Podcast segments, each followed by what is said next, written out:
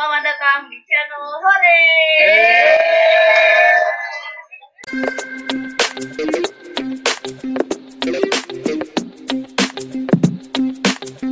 gue agak sedikit ngasih pandangan sih bang. Kalau gue yang gue lihat sebenarnya kenapa seolah-olah narasi atau mosi ini gitu ya eh, BEM itu kayak seolah-olah mulai ditinggalkan sama mahasiswa atau Hmm. enggak terlalu banyak lagi peminatnya di mahasiswa karena mungkin eh tadi yang bilang di awal eh, mahasiswa sekarang lebih berfokus pada hal-hal yang menjurus pada passionnya apa Iya. pada benar. hal-hal yang lebih spesifik gitu. Mm-mm. pada hal-hal yang dia bisa dapat eh, apa Keuntungan. dapat Ya, keuntungan atau kalau jualan sekarang aja Iya, jadi bisnis kalau misalnya, ya, gitu, Apa ya, kayak gitu gitu dia bisa organisasi. pun juga kalau kita bicara di Ormawa sendiri kan ada program kerja ada hal-hal yang memang itu sudah teratur gitu Hmm. sudah Iya. ibaratnya eh, harus dijalankan Iya, Nah, jadi kalau di Ormawa itu lebih terikat lah istilahnya kayak gitu. lah ibaratnya Iya, kalau di sedangkan kalau di komunitas kan komunitas lebih kan bisa santai. santai gitu ya bisa ibaratnya untuk ya terserah mau meng- mengembangkan apa nah itu yang terframing Nah, di mahasiswa secara umum orang-orang tuh nggak mau sama yang trik-trik gitu. Iya, Iya, nah, rata-ratanya kayak gitu. Nah, ya kita coba kita juga memandang itu sebagai suatu hal yang ya, apa ya tantangan juga gini. Gimana caranya menghadirkan wadah yang mereka tuh bisa menganggap itu sebagai wadah yang fleksibel juga. Pun juga eh, apa ya kita coba juga tahun ini misalkan di pergerakan nih, gitu. kita nggak nggak strict untuk ibaratnya pergerakan hanya masalah aksi Demo, demo, demo aja. gitu Enggak ya. enggak gitu. Kita juga ibaratnya coba cara-cara lain. Kita nyebutnya diversifikasi pergerakan lah ya. Diversifikasi boleh, boleh, pergerakan gitu ya. Jadi ya Mantap. bahwa pergerakan mahasiswa tidak hanya terbatas pada aksi turun ke jalan saja gitu. Bahwa pergerakan mahasiswa juga bisa kok lewat, lewat media lewat media macam. Tapi ya tadi eh, ketika kita ngomongin masalah misalkan mahasiswa secara umum ya mereka memang kondisinya sekarang lebih ingin untuk berfokus pada satu bidang saja atau Hmm. ibaratnya lebih berfokus pada apa yang menjadi passion mereka. Nah, itu Hmm. yang mungkin di BEM belum secara ekosistem belum terbentuk secara utuh gitu. Hmm. Kalau misalkan secara ekosistemnya benar-benar terbentuk secara utuh, terus kemudian itu bisa di terlihat secara lebih fleksibel. Nah, itu yang mungkin bisa mengubah eh, pandangan ini. Nah, yang kita khawatirkan gitu, Hmm. sebenarnya yang kita khawatirkan jangan-jangan jangan sampai ibaratnya orang-orang memandang ormawa itu sebagai eh, apa ya? Kalau boleh dibilang tempat pelarian. Hmm. Nah, yang kawa- yang sebenarnya ini jadi kekhawatiran gue dari beberapa tahun terakhir ya. Ketika gue di mahasiswa ya ini yang jadi kekhawatiran gue. Banyak orang yang pada akhirnya mereka daftar ormawa, mereka daftar ke organisasi kemahasiswaan hanya sebagai pelarian dari apa? Dari Akademik. lelahnya akademik Atau nyari teman yang atau banyak. nyari teman yang banyak. Hmm. Yang sebenarnya harusnya mereka dapat benefit lagi, gitu. dapat dapat keuntungan lebih lah ketika mereka ibaratnya daftar di ormawa, mengabdikan diri di ormawa. Gitu. Ya, sebenarnya kalau bener juga sih harus menyesuaikan. Cuma kalau gue lihat keuntungan di BEM ini sebagai suatu organisasi adalah eh, karena banyaknya bidang-bidang itu, jadi kita bisa banyak belajar hal-hal yang Betul. kadang tidak kita minati.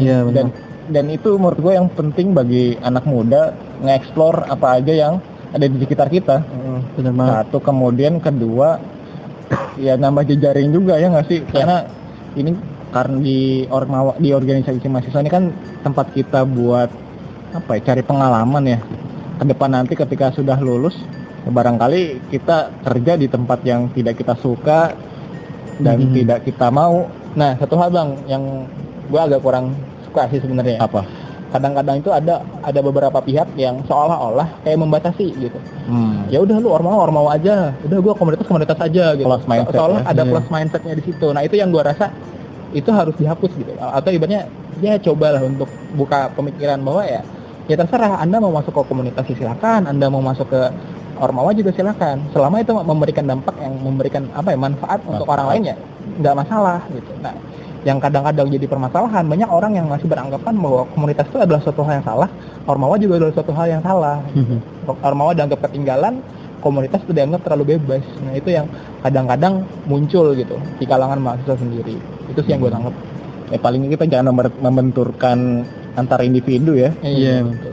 Sama-sama anak muda yang mau majuin inilah bidang masing-masing lah menarik Hmm. menarik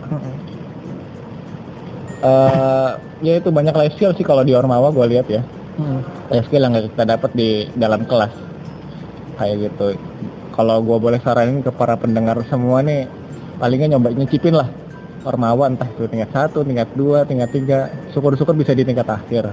Ya nggak sih? Iya. Iya benar. Setidaknya pernah lah. Iya. Mhm. Gue juga akhirnya nyemplung juga di terakhir masuk Ormawa juga. Hmm, iya.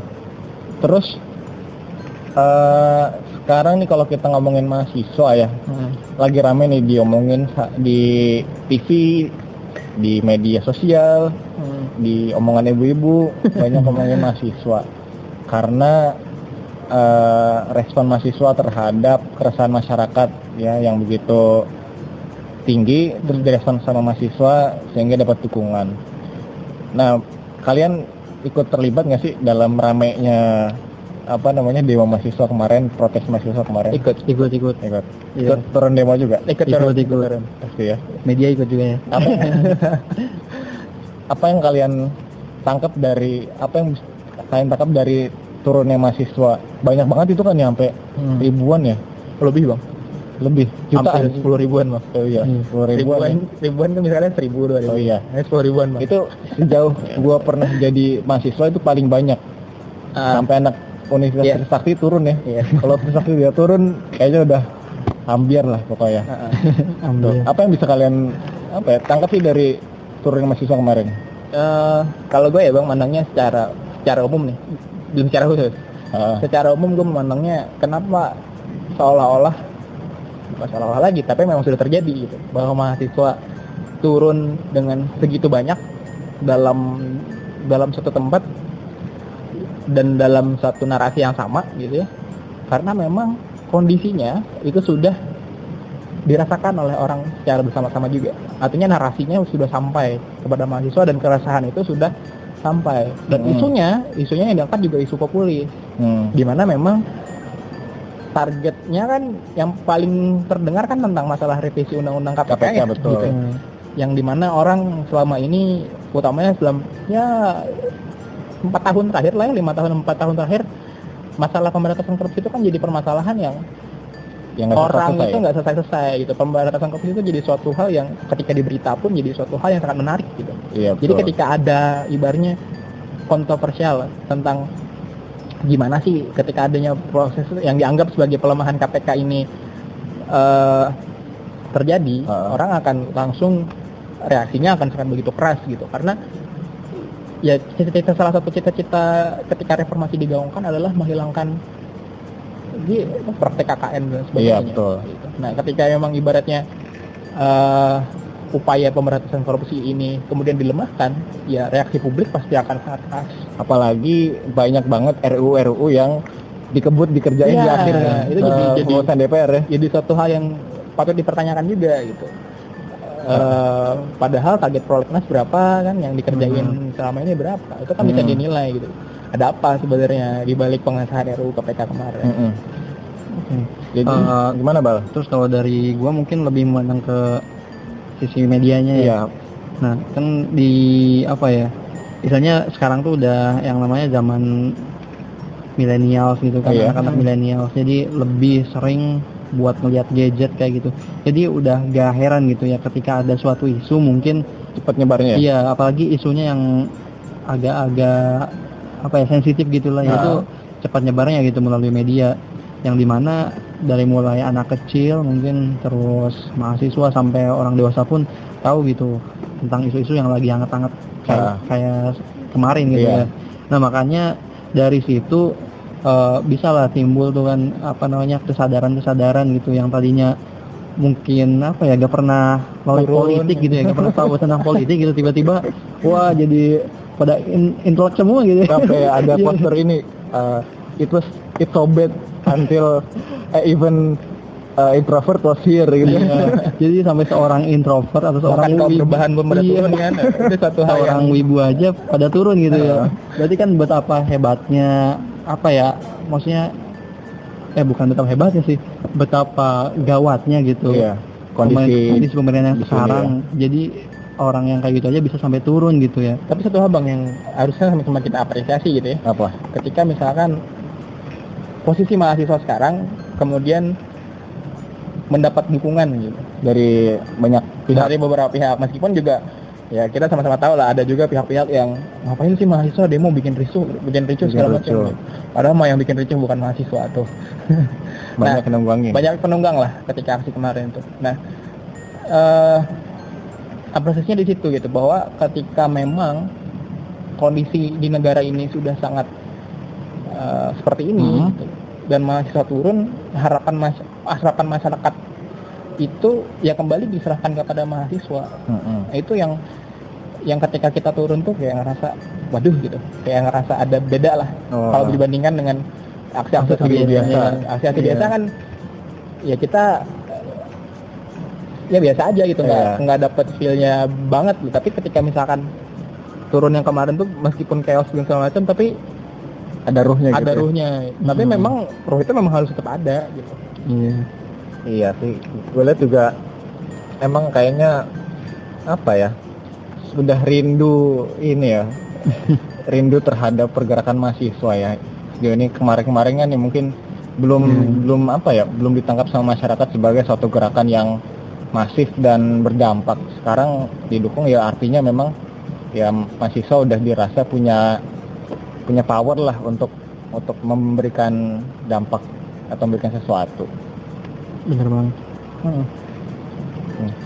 sampai yang yang gue lihat apa yang seru sih lihat poster-posternya itu Iya bener-bener banyak poster-poster kreatif ya dan yang yang seru itu sebenarnya ya tadi framing di media sih Iya benar itu Hmm. penting banget.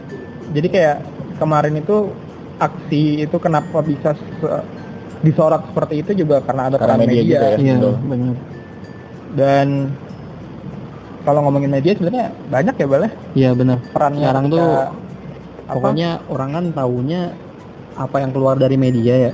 Jadi ya di situlah eh, banyak peran media yang sangat penting kayak gitu. Jadi eh, media pun bisa di apa ya direka-reka kayak gitulah istilahnya. Mm-mm. bisa direka-reka kayak gitu. Jadi gimana media yang benar-benar pro sana, pro sini kayak gitu tuh bisa ada kayak gitu Hmm.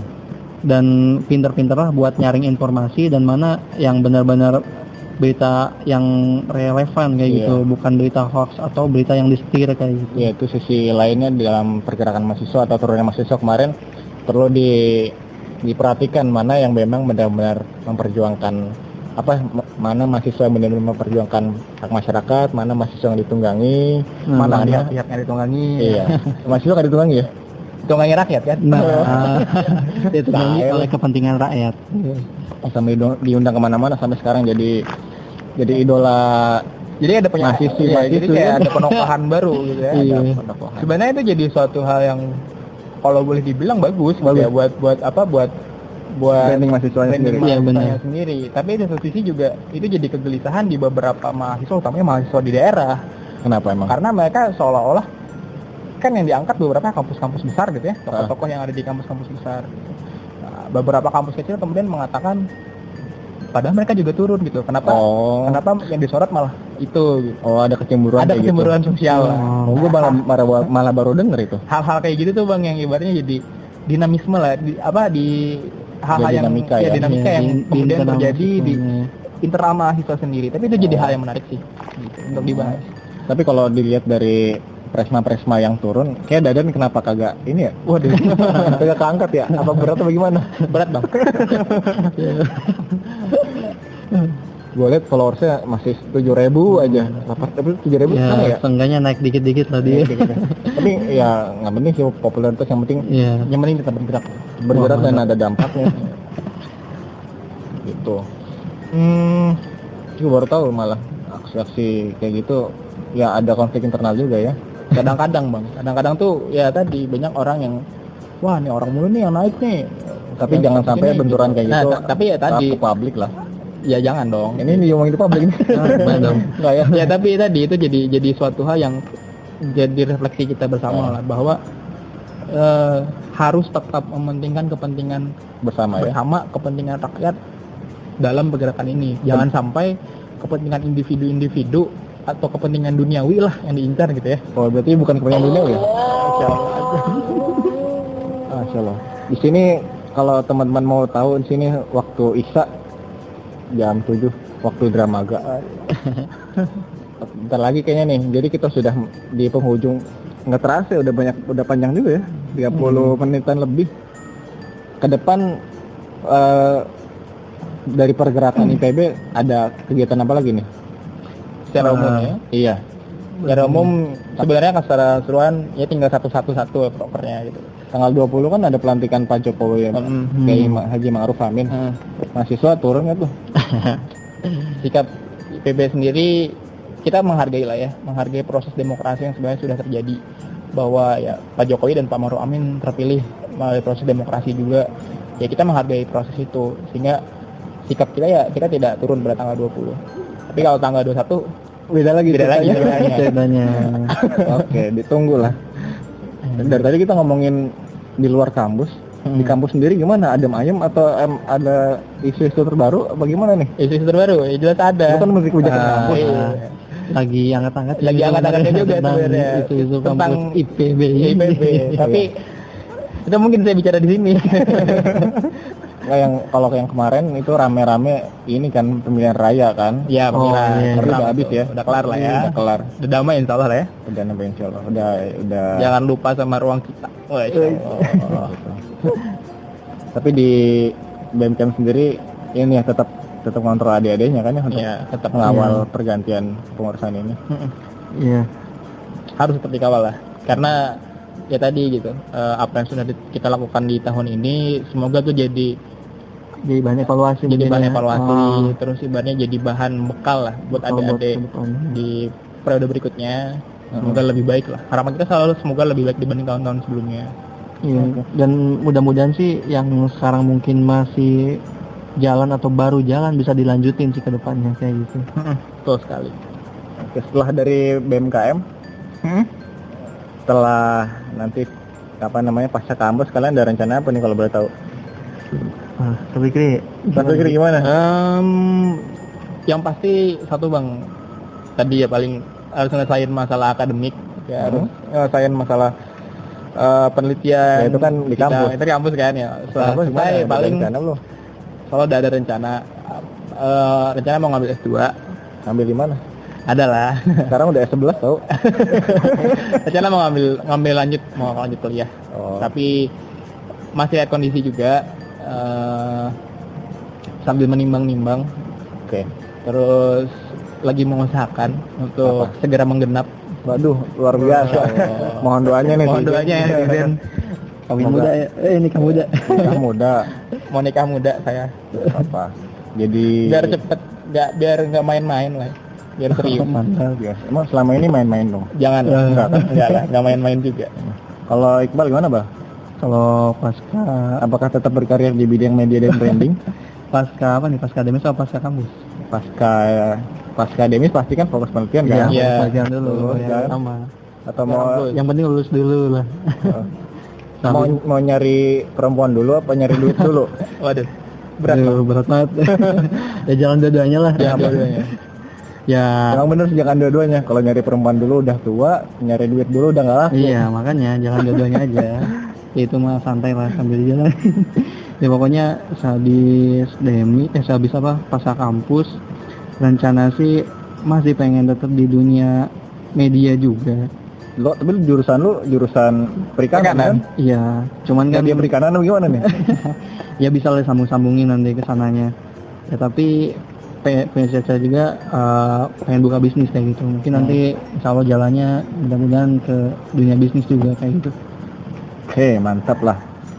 Teman-teman Hore dan yang lain silakan diaminkan Amin. amin keinginan dari dua pejabat organisasi mahasiswa kampus ini. Semoga lancar ya. Ada pesan-pesan nggak nih sebelum kita tutup? Ini nggak apa-apa ya teman-teman kita akhiri kalau misalnya nanti banyak permintaan kita lanjutin ngobrol-ngobrolnya sama sama orang ini atau kalau ada request lagi cari request sama teman-teman yang lainnya. lain. masih banyak hore-hore lainnya yang juga masih aktif di Ormawa Betul. Iya, ada siapa aja ya? banyak Ayu. Saya Ayu Nabila, Jak Jakpus, Sekretaris saya juga. dia Sekretaris. Iqbal, juga. Arya Nur Arifah. Siapa lagi? iya itu doang Ane ada lagi. ada ya? anak ada anak Ane di Bismit Bismit, bisnis dan kemitraan. Mm-mm. Terakhir ada ini nggak? Ada pesan nggak nih buat buat teman-teman yang masih berstatus mahasiswa? Gue sebenarnya juga mahasiswa sih. Nah, pesannya ya tetap menjaga marwah mahasiswa bahwa ya mahasiswa harus tetap menjadi mitra kritis dalam apa pun yang hari ini terjadi di bangsa ini tetap ibaratnya berkontribusi berkarya di mana pun berada entah itu di ormawa entah itu di komunitas gitu ya tetap memberikan dampak lah pada sekitar jangan hanya diam dan mengutuk tapi nggak memberikan dampak apa-apa Diam atau tergantikan? Iya. jangan hanya nyinyir lah ya Jangan nyinyir. kalau nyinyir doang tapi nggak ada karyanya mending diam aja lah Mm-mm. daripada kita balas dengan karya kalau kata orang Bukan sesuatu intinya ya. lakukan Iya. sesuatu yang ibaratnya itu ada dampaknya buat orang lain dibanding anda cuman berani nyinyir nyinyir di media kan wah Tapi nyinyir media juga melakukan sesuatu. ya lakukan sesuatu Boleh lah. boleh lah. Heeh. Masa anda anti kritik sih? saya tidak anti kritik Tidak boleh. Tidak boleh. anda anti nyinyir tidak boleh Boleh juga. yang penting tadi eh, tetap jadi mahasiswa yang eh, berdampak kepada sesama Ya memberikan sesuatu buat buat negara dan bangsa ya. dengan cara masing-masing Cara masing-masing betul, tidak saling membenturkan kepentingannya. Mm-mm. Kalau dari Iqbal gimana bal? Kalau dari gua ya jangan mengutuk gelap tapi nyalakan lilin lagi. Mantap. Jadi ketika lu emang ngerasa resah gitu ya dengan keadaan Sungguh yang merasa sekarang resah. terjadi gitu ya. Ya coba untuk peduli dan coba untuk bergerak aja kayak gitu. Bergeraknya mau kayak gimana yaitu Iya. dikembalikan ke diri masing-masing kayak gitu. Lo mau aktif di mana gitu? Lo mau aktif di komunitas misalkan di komunitas pengabdian dan sebagainya biar bisa mengabdi ke masyarakat secara langsung kayak gitu ya boleh. Lo mau aktif di organisasi yang mungkin lebih banyak bidangnya yang bisa lo urusin kayak gitu boleh. Yang penting lo coba untuk menjadi orang yang bermanfaat aja bagi sekitar karena kalau lo diem-diem aja dan apa ya lebih senang untuk ngurusin diri sendiri aja kayaknya kurang sempurna gitu untuk menjadi seorang mahasiswa apalagi seorang manusia kayak gitu. Betul, karena memang mahasiswa nih jadi tumpuan masyarakat ya untuk memberikan perubahan. Benar banget sih. Kadang kalau pulang ke rumah tuh kalau tetangga-tetangga ngelihat ada ada ada yang beda gitu ya. Ada sesuatu yang kayak diharapkan ke kita. Entah sih gue yang GR atau emang beneran terjadi kayak gitu, tapi tapi memang Mereka langsung emang kayak gitu gitu. Emang kayak gitu. Banyak mengharapkan apalagi keluarga sendiri ketika kita sudah jadi mahasiswa ya emang kita diharapkan bisa memberikan perubahan seminimal mungkin buat keluarga kita sendiri. Menaikkan taraf ekonomi memberikan eh, apa namanya perubahan atau dampak lah ke masyarakat sekitar. Gitu sih luar biasa perbincangan kita hari ini. Mm-mm. sungguh berbobot padahal gue pengennya santai aja ternyata ada ada beratnya juga nih ada gizinya ada dagingnya juga nih yang ngomong emang bergizi bang yang ngomong yang bergizi Yang ngomong Pemikirannya terlalu berat nih. Badannya maksudnya. Kapan-kapan nanti kita omongin hal-hal yang lebih receh kali ya. coba kita ngomongin hal receh juga Nah, janganlah nanti pendengar pada kabur. kayak kayak dengan dengerin aja. Udah itu aja sih cuaca kita hari ini. Semoga ada manfaatnya. amin Eh, gua tutup dengan hamdalah. Alhamdulillah, alamin. Sekian terima kasih sampai jumpa di podcast Hore selanjutnya.